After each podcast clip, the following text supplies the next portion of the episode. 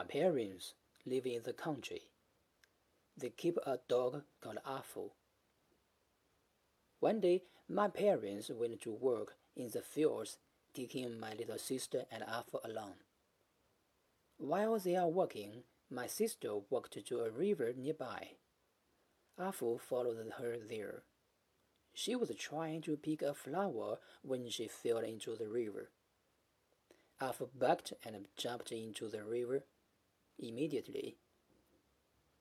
When my parents heard Afu backing, they ran to the river. They saw Afu swimming towards the bank, carrying my little sister. My parents praised Afu warmly. It was our brave Afu who had saved my little sister.